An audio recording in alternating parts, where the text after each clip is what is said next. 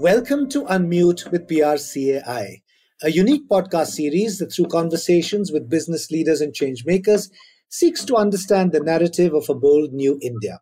This podcast is powered by AdFactors PR, and I'm Niret Alva. Our guest today is a fourth generation entrepreneur, a passionate philanthropist who's also enthusiastic about development.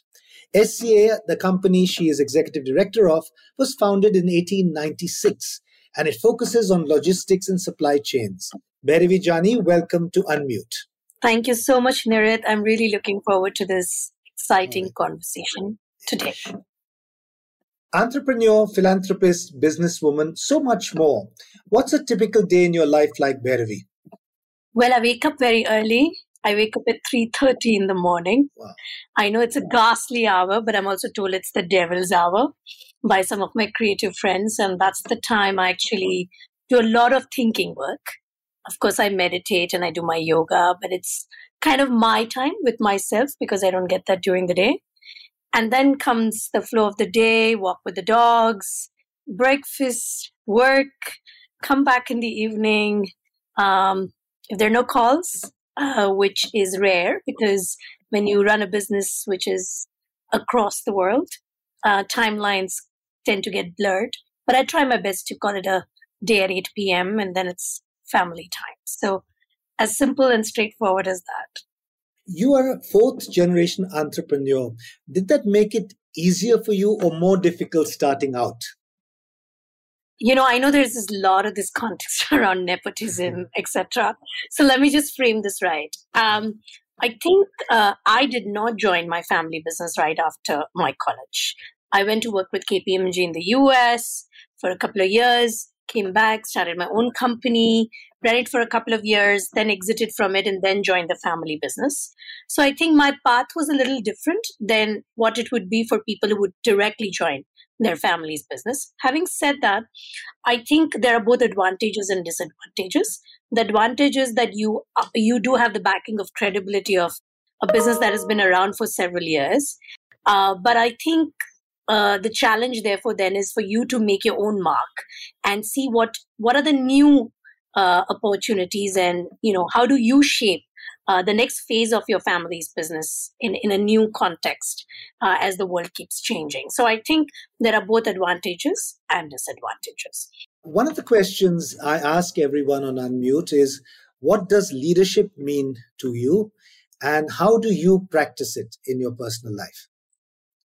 You know, there are a lot of different words around leadership and there's so much talk and so many terms. But for me, it personally really means, uh, especially in the context of business, to have the trusteeship of society. And society means everyone your customers, your employees, your vendors, your stakeholders, everyone. Uh, and to me, that's what it means is to be in, in trust and in trusteeship of society. Okay. And in terms of your personal um, style, leadership style, people who report to you, people, um, you know, who have to take direction from you. So how do you practice that in your daily life? Is there a particular way that you've evolved? Is it something that just comes naturally to you? Um, just, just getting a sense of how you are, Bhairavi, the leader in the workplace. I should not be the one answering that question. My colleagues should, but I would say I like to, you know, kind of follow the model of uh, sort of a producer creator mechanism where I kind of have a sort of a larger vision for which I take inputs. And then once we've all agreed uh, the roadmap we are taking, I then give a lot of freedom to people around me. Um, because for me, that's very, very important for my own self. And so I like to also give that to people who work with me. Uh, and of course, there is a large consultative collaborative mechanism. So it's fairly participative, but at the same time, it's a, it's a fairly ambitious way of working. I certainly am not a very easy to please uh, boss, if you will. Okay. You play many different roles. Let's talk about uh, executive director, India at 75. Tell us a little bit about that role and, and what you bring to it personally. Well, what I brought to it, because it was many, many years ago, almost a decade ago, uh, it just happened that CII was setting up a foundation and they were keen, uh, and so was Professor C.K. Prahalad before he passed away, that a young person came and gave shape to an organization full time. And in the US, they do it all the time, right? People from private sector will come into public space for a couple of years and go back. And he said he thought India was ready for that kind of a change. And so I sold two of my businesses. Uh, we professionalized our entire family business so that I could come to Delhi, be here for about two years to build this foundation up, build its team, build its mechanisms of working. And I think I can safely say that personally for me, it was a path breaking experience because it exposed me to a world of public policy, government, media, consultative uh, processes, policy making that I would have never uh, had a chance to experience. Definitely not at that age. You know, I was 31, I think, when I did that. So I think uh, it was a great experience for me. What it also taught me was that India can, eh, you know, dream big, aim big, and deliver big. And uh, I, I think it instilled me a confidence for what this country is capable of, and it has never left me since. Yeah, what you're saying connects to a question I had, uh, uh, which I was uh, was about to ask you. You know, in many ways, people say India has emerged as a brand in its own right. You know, on the world stage. Would you agree that India has now evolved into a kind of a brand that people can relate to, almost as if you relate to a person? You know, it's really funny. My husband and I watched two movies back to back. Uh, one was Mission Impossible, and second was Oppenheimer. I actually went for a 7:30 a.m. Oppenheimer show. Uh, so you know, kind of a geek I am. But you know, it was full. It, it, the IMAX theater was full of 250 young people, all in their 30s, and you know, I was very impressed by that. It was early in the morning on a Saturday. They turned up. Uh, to watch a movie on science, uh, if you if you will, and I realized that something had shifted. Similarly, you know, just ten days ago when I went to watch uh, Mission Impossible during a conversation, uh, you know, Tom Cruise mentions about, oh, and, and, and the Indians are giving this intel. And I was watching the, the Diplomat series on one of the OTT platforms, I think on Netflix. And they mentioned about Indians sharing intel. And, you know, this, this, uh, space in the mainstream conversation where people in general conversation start recognizing your country uh, as some someone that plays a global role for whether it's counterterrorism or intelligence in those contexts, whatever have you be. This did not happen till 10 years ago. Till 10 years ago, it was the Chinese, right? I mean, you take the take the movies like day after tomorrow and all the chinese were building the ships for the whole world to travel around right? It didn't happen. I think today india does find space in the common narrative. For me that's the real branding. The branding isn't just the fdis and the increase in tourist numbers or you know the business deals and the trade pacts we're signing. That's important and that's very very critical. But branding is when actually you become a mainstay uh, in the experience and narratives of societies other than yourself as a society. And I think that process has begun and it's i mean look at Naatu Naatu right? So i'm i'm just trying to point out the fact that what really that change in branding means today. Yeah. You're saying that you know india is now mainstream. It's referred to even in passing in movies and in more specific terms. And so there is a, a, brand that goes beyond just the fdi and things like that. But just a quick question like so if you have to uh, um, define this brand. If you had to say you know what are the hallmarks of this brand? What what would you say that is for india in the present context? I think our culture is our strongest positioning of course but so is technology. I can tell you uh, you know way back in 1999 when i started working for kpmg in the in the united states i had a customer who came and said you know how come all of you know how to do Oracle and SAP? I mean, do they teach you that in sixth grade in India? And I think, you know, our starting 90s, I think this positioning has been coming where there is a recognition of our technological prowess. And then in early 2000s, of course, with the brands, um, as well as, you know, some other cultural exports, uh, you know, the Jai Ho, uh, by an A.R. Rahman, uh, things started changing. And I think that is it, that it has been a path that has been ongoing for several decades now. it has taken an accelerated space um, in the last, I would say, you know, since the Modi government, for the only reason that the prime minister himself is very vocal about brand India. And therefore, so are his ministers. And it kind of then translates down to how business also represents itself globally. So it does help you know, Manmohan Singh ji was a far more uh, quiet leader in that sense. Uh, I mean, his brand was a quiet brand, uh, but he did too. I mean, with the with the nuclear agreement, uh, as well as you know some of the things that he did in terms of social infrastructure, including the UID, he created a brand for India. So I think every prime minister bills, uh, you know, if you start with Atal Bihari Vajpayee and you come to Manmohan Singh's ten years, and now Modi's almost 10 years, there has been a, there has been a build up and uh, we can see the results of it uh, as we stand today. Okay. Do you think what can we as a country do to enhance our brand image? Do you think because um, every time I, I, push people, you know, on this uh, on the podcast and say what are things we can do to improve it, to make it uh, stand out even better. And each time people we interview give their ideas, and some of them have been quite unique. So uh, pushing you with how do we enhance India's brand image? You know, at the end of, uh, and, and, I'm not a brand expert, uh, most of you guys are, but uh, I would say that uh, every brand has its has its core philosophy and its core values. And for India, it has always been its diversity, its pluralism, and a lot of people, uh, e- you know, equate India to that. If India were to lose that core standing, it would be a significant damage to its branding globally.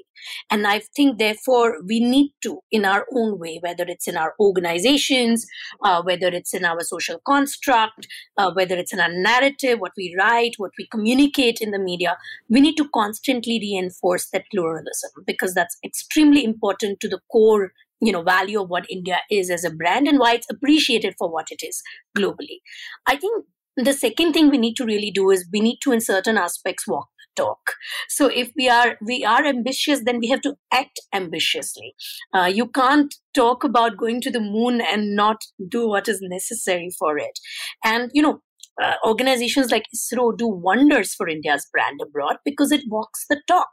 It talks about going to the moon and it makes several attempts to go to the moon. I don't think there is such an obsession of success globally as much as there is a there is a need to see visible efforts to what we proclaim we want to be and where we want to go. So that's the second thing. And the third thing is, you know, I would say it very simply, kachra saaf karo. In the sense, you know, don't be a dirty country. You want people to come. Cleanliness is inherent, uh, and you know, uh, we have a moral disengagement with it for some reason, uh, and we need to we need to really park that aside uh, and get into the act of you know keeping our neighborhoods our cities our villages clean uh, not just for ourselves but also for our brand image globally. You say that you're not a brand person but that was a fantastic uh, textbook brand response in terms of what we can do to improve india's brand image. Thank you for that. Shifting gears a bit tell us a little bit about your work at ief when I got done with India at 75 as a full time role, uh, I had this question for myself saying, okay, you know, I was involved in creating something which was larger vision for the country and mechanisms. But as an entrepreneur, what can I do? I'm not a teacher. I can't go and teach. I'm not a doctor. I can't do health camps. But what can I do? And therefore, you know, what are the entrepreneurial needs in India? And I thought they were pretty urban and things like that. And then a friend of mine, uh, Mahesh Sriram, uh, who's an Indologist, questioned that. And he said, you know, let's go around the country. And then you ask yourself this question how people are making these choices. And so in 2014, I, along with Mahesh, another friend who was a rally driver and a cinematographer, uh, we drove 18,181 kilometers uh, during the general elections. And I asked thousands of people, uh, you know, what livelihoods meant to them and what kind of entrepreneurship they were thinking. It changed my paradigms about entrepreneurship. It also changed my ideas about what I wanted to do. And so IEF actually came from that. It came from the fact that I believed that tier three, tier four towns in India also had enterprising potential, had entrepreneurs that needed help, uh, that needed guidance. And so we came up with a pedagogy to train small scale entrepreneurs in small town India uh, through, you know, pro bono uh, contributions from everyone. So IEF is only one employee. Everybody else just comes in as a pro bono and gives time, whether it's HR professionals who come and teach them about human resource practices or it's branding professionals who come and teach branding. Uh, maybe, you know, I should thank some of those branding faculty members for whatever clarity they've given me on the branding process through those classes. Um, and then, of course, finance and accounting and marketing. So, you know, over a period of time now, we have trained thousands of people across the country. And, you know, the success that they've been able to make, some of them are now changing the ecosystems in their own states. For example, our entrepreneurs in Sikkim are now actually you know drafting and helping shape Sikkim startup policy. For me, that has been a very very gratifying process because it has been paid forward, and I think that's what's important. I, I felt whatever I had, I gave it forward, and then other people are paying it forward, and there is a virtuous cycle of give give and take in that. Okay. Can you share with us some advice to budding Indian entrepreneurs in terms of what you've seen, what you've learned, you know, from that amazing journey and the years after that? What would be your advice to budding Indian entrepreneurs who may not have had the good fortune of, you know, being mentored in a system like this? You know, first of all, if you're an entrepreneur, you should know why you're an entrepreneur, right? What is the problem you're trying to solve in the marketplace, in society? As long as that's clear and you're passionate about it, you're committed to it, it's aligned to your own values as a human being, you're set, right? The foundation stone is in place, as I, as I call it. And then you have to build people around you. You have to attract other people to also believe in that uh, vision, that idea. You know, entrepreneurship is not a single person journey. It, it can never be a, a sole person enterprise. It, it has to be a collaborative team effort. And so it's very, very important how you attract people, how you retain talent, and how you grow your team. Uh, that is at the center of what you are trying to do as an entrepreneur. And I think the second thing is, you know, yes, it's a difficult country to operate. Most countries in the world are. I run business in 80 countries. Uh, every country has its ups and downs. So don't complain keep your aspirations. Your resources will always be lesser than your aspirations. That's the entrepreneurial transformation. Uh, so don't crib about the fact that you don't have enough resources. I always tell everyone that I meet that even Mukesh Ambani must be thinking he doesn't have enough money to do what he wants to do. Uh, that's the journey of, of, of an entrepreneur. And if you've signed up for it, then um, enjoy the ride. Okay. If there are, um, apart from that, if there are two or three skill sets that you feel, in your opinion, are key for an Indian entrepreneur across sectors, you know, given the socio-economic realities of India? Any skill sets you'd like to add to that menu that you just mentioned? Well, I would say first, uh, you know, as I said, eh, you know, we're a very pluralistic country. Um, so it's important for you to be open to talent of all gender, all type, all faith. You know, your your space should be welcoming to all, and then that way you can attract the best talent. So your ability to attract good talent, retain it, and grow it is critical. And you know there are there are skill sets that you can get to do this. This is important stuff. Uh, people do an entire MBA in human resource management. So you know get acquainted if you don't know how to do this because some people are introvert by nature. Um, but as a leader, you need to really get your flock together. Second i think and the most important is also uh, you know knowing the language of accounts and finance because that's the picture of your business you know. Glossy presentations aside at the end of the day what's in your bank and what's in your balance sheet is your success. If you don't understand that language then you can't really understand how to leverage uh, you know the financial uh, context and whatever are either pluses and minuses in your business and manage it well and third i think i would say is that know your story know your brand story know what you what you give to the market. Why are you here? Uh, and if that's clear and there is a way uh, to do that there are skill sets uh, there are you know workshops there are now online classes attend one but get your brand story right. It's important to to be able to communicate who you are why you do what you do and why should people be buying your products and services Nicely put.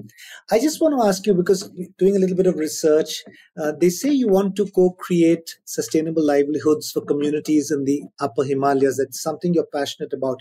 Can you share a little bit about how you plan to do that? I live half the year in what I call the breathtaking boondocks.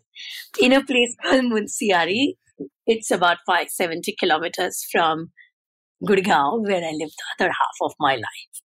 And uh, we ended up being in Munsiari. My husband, after he turned 50 said, Bahut ho gaya.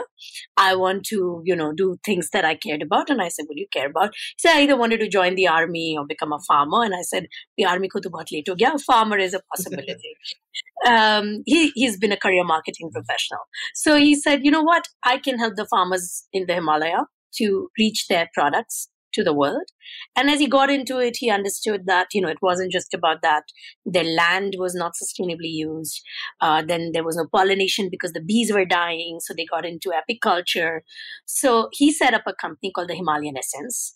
And it's a company that works with farmers across the Himalaya from Kashmir, Himachal Pradesh, Uttarakhand, Ladakh, all the way to the northeast uh, in training them in regenerative sustainable holistic agriculture practices primarily small farmers thousands of them working with them training them giving them input support helping them connect to the market also buying their products and branding it and selling it globally. So that's the work they do. And from that i kind of understood that there was a role to play in you know allowing communities to understand how to make money uh, how to create livelihoods within their own ecosystem without having to migrate outside. And so I've been working with entrepreneurs in, in our village, helping them set up little cake shops or uh, helping them start, you know, um, become agents for digital payment guys. You know, it's small things, um, but it's very nice to see that a lot of young people now do want to remain where they are, not migrate, especially in tier three, tier four towns. In villages, still there is still a need for migration because the infrastructure isn't there. Um, but I do hope that we will eventually, through a program that we are, uh, you know, we are delayed in implementing because of COVID, but we are in the process of uh, designing. It is called Rural X, and it is going to empower young people in in villages of India uh, to become part of global supply chains. And so that's the way we are planning to do it. Um, in addition to, of course, what my husband does in his company.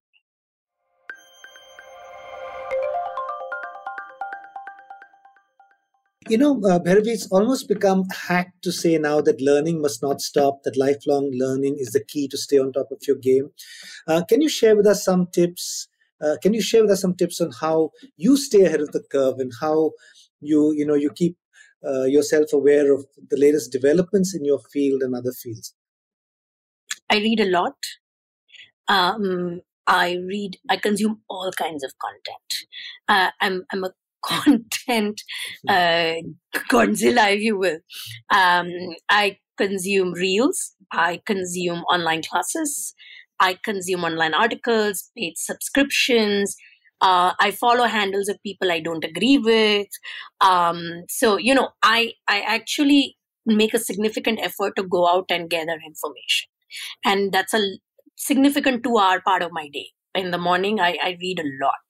Uh, and primarily about what's going on in my space connecting with people uh, reading about you know what are the new things happening in areas that i don't have expertise in. I also take up to learn two new languages every year. Uh, it could be from anywhere because it kind of gives me a peek into that culture. It could be an Indian language, it could be a foreign language. I, I it's just random i just speak to uh, so for example this year i'm learning japanese and arabic and it's difficult. Wow. but you know it allows you to get you know your brain then wires differently because of that. And i also of course read a lot of books. As i said i'm a, I'm a content Godzilla I, I consume everything. Um, and i think if you want to be uh, you know sort of well informed you need to at least set aside an hour a day to read and to grasp and listen and you know today there are many ways in which content can come to you video audio podcast what we're doing right now. Um, but i do that. It's something that it's like a ritual. It's like you know people get up in the morning do their puja or people do their namaz. And people go to church on a sunday. I do two hours of content all right Take your own business, Bhairavi. Logistics and supply chain management, the pandemic, the war in Europe, the rising you know, tide of protectionism, and the rising strains of the US China relationship. They've all caused a dramatic reordering of how business was done around the world. Uh, how have these factors impacted your business, and how are you, as a business leader, dealing with these challenges? Well, significantly. As you know, when COVID came, uh, suddenly everything stopped and then suddenly we were expected to operate during those conditions. And we lost people. Um, you know, I had colleagues who loaded vaccine Maitri shipments but were not above 45 or not above 60 and could not get vaccine in time and died. Um, you know, and I feel that, uh, you know, this industry has been undervalued uh, for a very very long time. It is you know a catastrophic event like covid that made people stand up and take notice about supply chains and logistics as a sector and as process uh, which basically runs everybody's life. You know you really make the world go around in in our industry. But people were not paying attention to these these professionals. And so I take it as a good thing in a way, because now there is significant attention on what we do and how we operate. Having said that, I think um, people talk about supply chain resilience in, in, in a very sort of a, you know, matter of fact way. Uh, but supply chains don't work like that. There's significant dependencies that get built over the years. You need infrastructure, you need digital you know uh, processes in place to exchange information because 50% of logistics business is about sharing information and you need to do that with trusted partners. So there is there is a transformation that is happening in the industry of course it's very exciting. Um, there is also huge digitization coming in the sector. That is also very exciting. Uh, artificial intelligence, blockchain, uh, IoT are all things that are changing things in our industry. And so, you know, upskilling people is very, very important and extremely critical for ensuring a smooth transition for, you know, for companies of all sizes and shapes. And I feel that you know industry is doing its bit but a lot more can be done as far as you know getting our human resource capacity up uh, to what the challenges are. I'm not this is not just limited to india this is everywhere. And i think the third is the climate reality because sustainable climate friendly logistics is going to be very very important. But if you think about airline industry you know we order aircrafts 10 15 years ahead so there is no way that the aircraft that I will get delivered in 2030 will be clean fuel, right? And so how do you plan your transitions? You need to think ahead many, many decades. Um, you know, you don't build a port infrastructure for a day. You can't bring it down in two years. You build it for several decades. So thinking through that is very, very critical. Uh, and very very important. I think the the PM Gati Shakti is a great plan. Uh, I just wish that there was more industry participation with it so that it kind of has more practical outcome.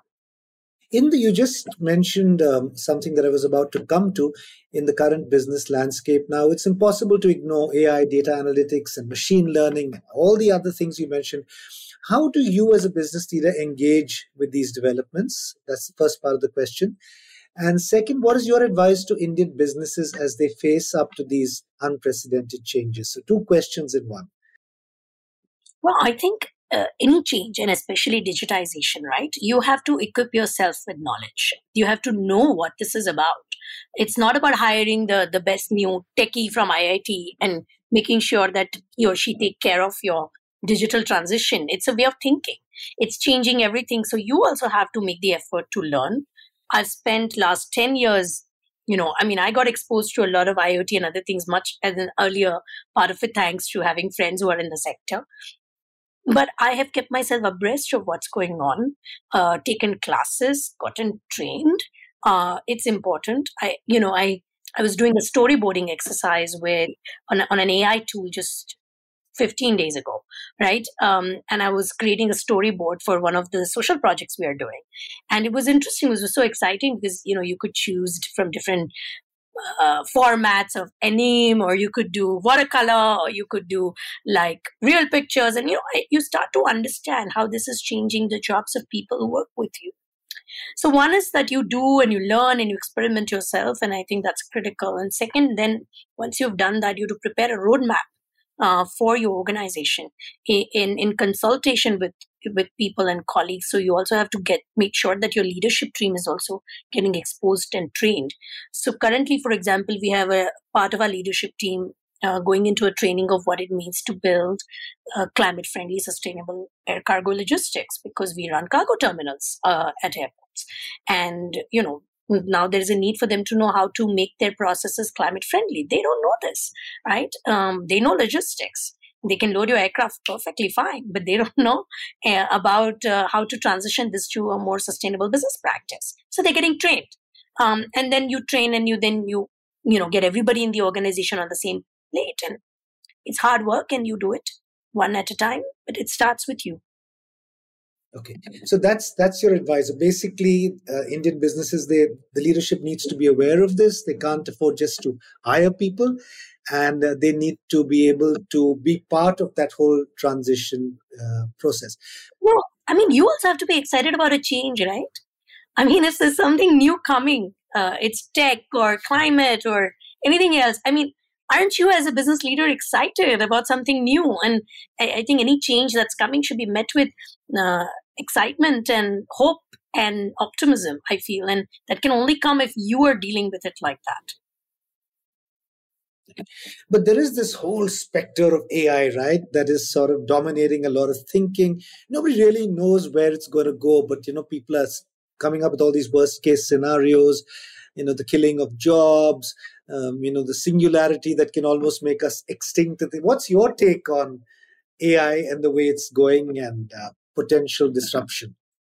you know we were both of both these little flies on the walls of uh, you know european uh, markets in 1500s when the printing press came around right uh, uh it's uh, you know it's the gutenberg moment right and the press comes around and yeah. then scribes lose the job and you know then there's printing press but then look what else it created right um, and so i call it the gutenberg moment for for IoT and AI.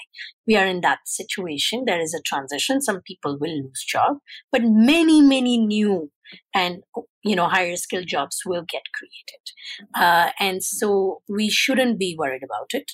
We shouldn't be apprehensive about it.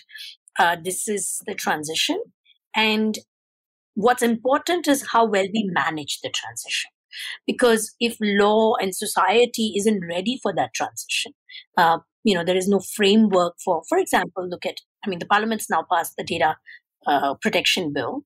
And now i think we are ready to you know use our data sets right? Uh, because india has a very rich data set uh, for you know machine computing machine learning ai computing but without having that protection had we just allowed companies in other countries uh, and, and also in our country to use that data maybe there would have been social difficulties. So I think it's important to understand how to manage the transition. The transition is already happening. You cannot stop it. Right? Uh, so, so the best is to kind of learn about it and build the system for the migration. Got it. Okay. We have a section uh, where we on our podcast, which is the rapid fire rounds, sort of stream of consciousness answers. So I'll just throw a few things at you. And uh, in fact, you answered a lot of the things that we already had in mind uh, in various parts of the interview. So, uh, are you ready? Can I just shoot some words at you and get some responses? Fire away.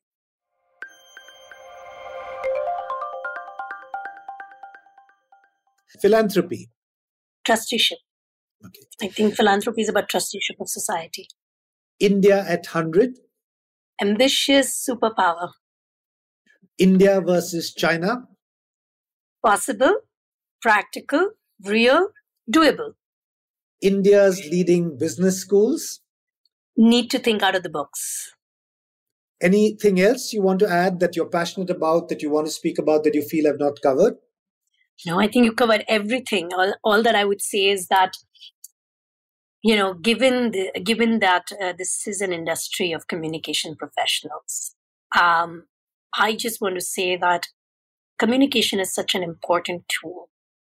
And now that there are many, many channels of communicating and connecting, um, you know, if we all consciously think a little more about who we are communicating to, how we are communicating, what we are communicating, whether it's about a product, it's about a service, uh, whether it's about a social change, whether it's an opinion, whether we are shaping policy. A little more conscious thought. I mean, I'm sure a lot of it is done with a lot of thinking, but a little more conscious thought, keeping in mind uh, the larger uh, good of society, uh, the larger good of the nation, uh, can go a long way in making people feel positive, making people feel happy. You know, it's the it's the gender reverse Cadbury ad. It did so much for a lot of girls out there.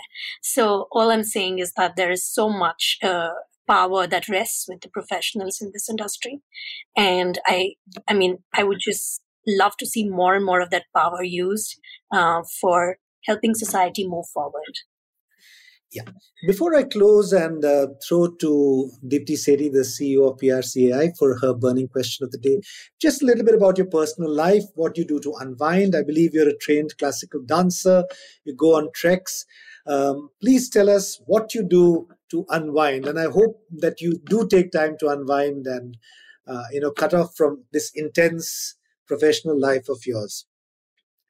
Oh, absolutely. I cut off every day. I wouldn't be able to survive otherwise. Um, I play the piano. I uh, love listening to music of very different genres. I love, you know, spending time in nature. I love to take my walks. My dogs are my biggest de-stressors. Um, and so there's lots. I mean, I, I watch movies. I catch up on OTT shows. Uh, I'm I'm a pakka nice, lovely Indian thali. My life is full. And I like it like that. So I do a lot to unwind. And I think it's an important thing to do. Uh, it's important to take out that time for yourself, to simply just be with yourself and do what you feel like doing. I think it has a capacity to recharge uh, that most medications cannot help you with. Bhairavi Jani, thank you very much for joining us. But before we say goodbye, uh, here's Deepti Sethi, the CEO of PRCI, to ask you the burning communication question of the day. Deepti, over to you.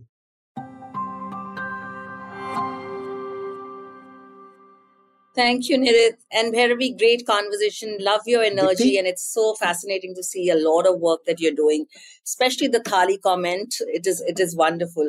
Uh, I'm going to come to a specific question of what do you think as the fourth generation business enterprise owner, companies get right and wrong when it comes to PR and branding while passing on the baton from one generation to the other? So what have you observed? What has worked and what should companies do and what they shouldn't be doing? Wow, this is a great question. First of all, Niret, I enjoyed the conversation. Thank you. Uh, and the, the the question is really, really rich and meaningful. I think I would say that as companies, uh, whether you are between one generation of your family or the other, right? A company has its own life. It has its own personality, as its its own existence. I may own it today. You may own it tomorrow. Uh, you may lead it today. Niret may lead it tomorrow, right? So passing on the baton and generationality is in, should be interbuilt in the company. But at the heart of it is the core value system, right? And I think uh, it's very important for companies to articulate their core values internally first and then externally. I think a lot of companies are much bothered about communicating their values to their customers. But most importantly, values need to be communicated and realized internally. Because if you've done that, um, then it will show in your outcome, whether it's your service or it's a product. Uh, and I think that's very, very important. I think the second thing is that as there's a transition, right, there needs to be a realization that one type of leadership is coming to an end. And a second new type of leadership is coming in. And uh, while uh, you know the old has done its job uh, the new must bring in and shake up things. And therefore to be ready for shakeups um, even when you're hiring new talent. I think a lot of times uh, we are not very welcoming of change. Uh, i think we should be we should be looking forward to it. I mean, that is the reason of bringing in the change in the first place. A new person will think differently, will act differently, will have different views. And that's why they are there to, to take it forward. You know, in the context of evolution and mathematics that supports its, I, am an applied mathematician by, by education.